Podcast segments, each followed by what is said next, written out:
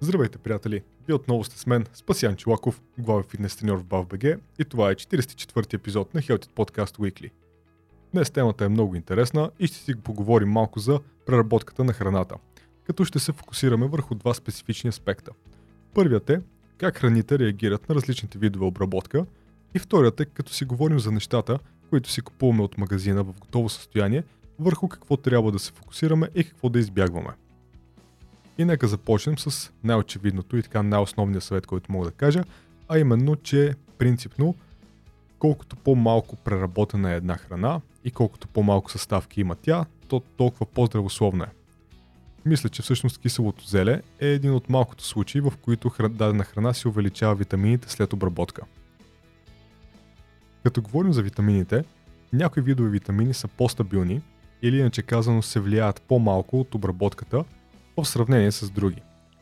При обработка и съхранение на храната, водоразтворимите витамини, например тези от Б групата и витамин С, са по-нестабилни от масно разтворимите витамини, като витамин К, витамин А, витамин Д и витамин Е.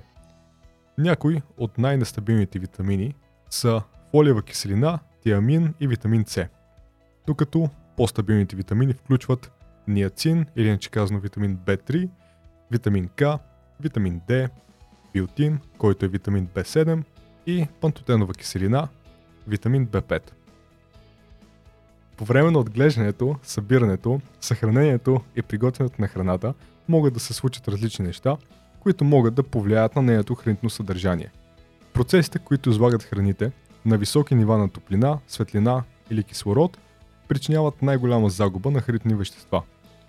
Също така, Използването на азотни торове съм чувал, че намаля съдържанието на витамин С в растителните култури. И разбира се, преработката на храната обикновено е необходима за премахването на бактерии и други носещи зарази същества. Така че не казвам, че трябва да ядем месото сурово, както веднъж бях видял един човек да си поръчва екстра рер говеждо месо. Нали основните степени на сготвяне на месото са rare, medium и well done. Плюс междинните им разбира се, medium rare и medium well. Така че екстра rare означава, че той си го поръча почти сурово. Което е леко скандално, защото аз тогава бях на бригада в Америка и тогава един мой колега, американец, като прочете билета, на който пишеше поръчката, каза, цитирам, това е отвратително, нашето качество на месото не е толкова високо, че да си го поръча това. А, и след тази бърза вметка, нека се върнем на темата, с това, че като цяло проучванията, оценяващи ефекта от готвенето на храната върху нивата на протеини – имат интересни резултати. А именно, говежето и пилешкото, както и рибата и бобът, губят определен процент протеини по време на готвяне. От друга страна, пък протеините, които съдържат яйцата, са по-освоими, когато са сготвени. А какво пък казва науката за консервирането? Ами, обикновено храната в този процес се нагрява до висока степен вътре в консервата, за да бъдат унищожени всички опасни микроорганизми и да се удължи срока на годност на храната. Някои видове микроорганизми изискват сериозна термична обработка и това може да повлияе на вкуса и текстурата на храната, което от своя страна може да я направи малко по-малко привлекателна. От добрата страна пък, обикновено в консервираните храни няма нужда да се използват консерванти, тъй като процесът на термична обработка и вакуумиране са достатъчно добри в удължаването на срока на годност. Лошата страна тук е, че водорастворимите витамини са особено чувствителни към високи температури. Поради тази причина, много хора вярват, че консервираните храни не са толкова питателни, колкото пресните има налози. Но това не винаги може да е така, тъй като пък пресните храни често се развалят по-бързо от консервираните и тук вече е въпрос чисто на специфичната ситуация. И сега нека кажем две думи и за замразяването. Генерално, хранителната стойност на храната се запазва, когато е замразена. Всички загуби на хранителни вещества се дължат на обработката преди замразяване и готвеното след размразяване на съответната храна. Когато става въпрос за приготвянето на зеленчуци пък, както знаем, повечето зеленчуци се обелват или подрязват преди готвене, за да се отстранят, да кажем, жилавата кожа или външните листа. Но повечето витамини и минерали в доста случаи се намират близо до външната повърхност на плодовете и зеленчуците.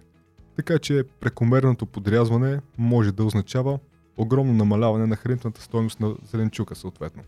Прекрасен пример за това са ябълките, където голяма част от витамините, минералите и антиоксидантите се намират точно в обелката им. А като говорим за готвене, както вече споменахме, някои витамини се разтварят във вода. Така че, ако варите зеленчуците, се губят малка част от микроелементите във водата за готвене. Например, варенето на картофи може да накара голяма част от витамините B и C, които се намират в картофа, да го напуснат и да останат в врящата вода. Готвенето обаче пък кара някои от частите на зеленчуците да станат освоими. Така че в никакъв случай не искам някой да го хване страх от готвенето заради този епизод. Гответе на воля. Даже мога да кажа, че още е възможно да се възползвате от тези хранителни вещества, ако консумирате течността. Например, като превърнете картофа и течността в супа. Альтернативните методи на готвене като печене на скара, печене на пара, стърфрай или микроволнова фурна обикновено запазват по-голямо количество витамини и други хранителни вещества. И преди да кажа няколко финални думи, само набързо ще вметна, че ако желаете да се запишете за безплатна консултация с мен по телефона, може да използвате линк в описанието. И така общо взето, може да се препоръча, когато си купуваме храна от супермаркетите, то тя да бъде с възможно най-малко съставки. И да избягваме високо преработени консумативи. Например, ако е хляб, то той да бъде пълнозърнест, тъй като той е по-засищащ и с повече фибри от беля. Местни продукти, като пастърма луканки са окей, но е добре да се избягват твърде изкуствено изглеждащите салами и кремвърши. И разбира се, гледайте и съдържанието на макронутриенти – протеини, въглехидрати и мазнини. Надявам се, че днешната тема е била интересна и полезна. Това беше всичко от този епизод на Healthy Podcast Weekly и от мен Спасян Чулаков, а сега ви пожелавам спорна и спортна седмица и до скоро!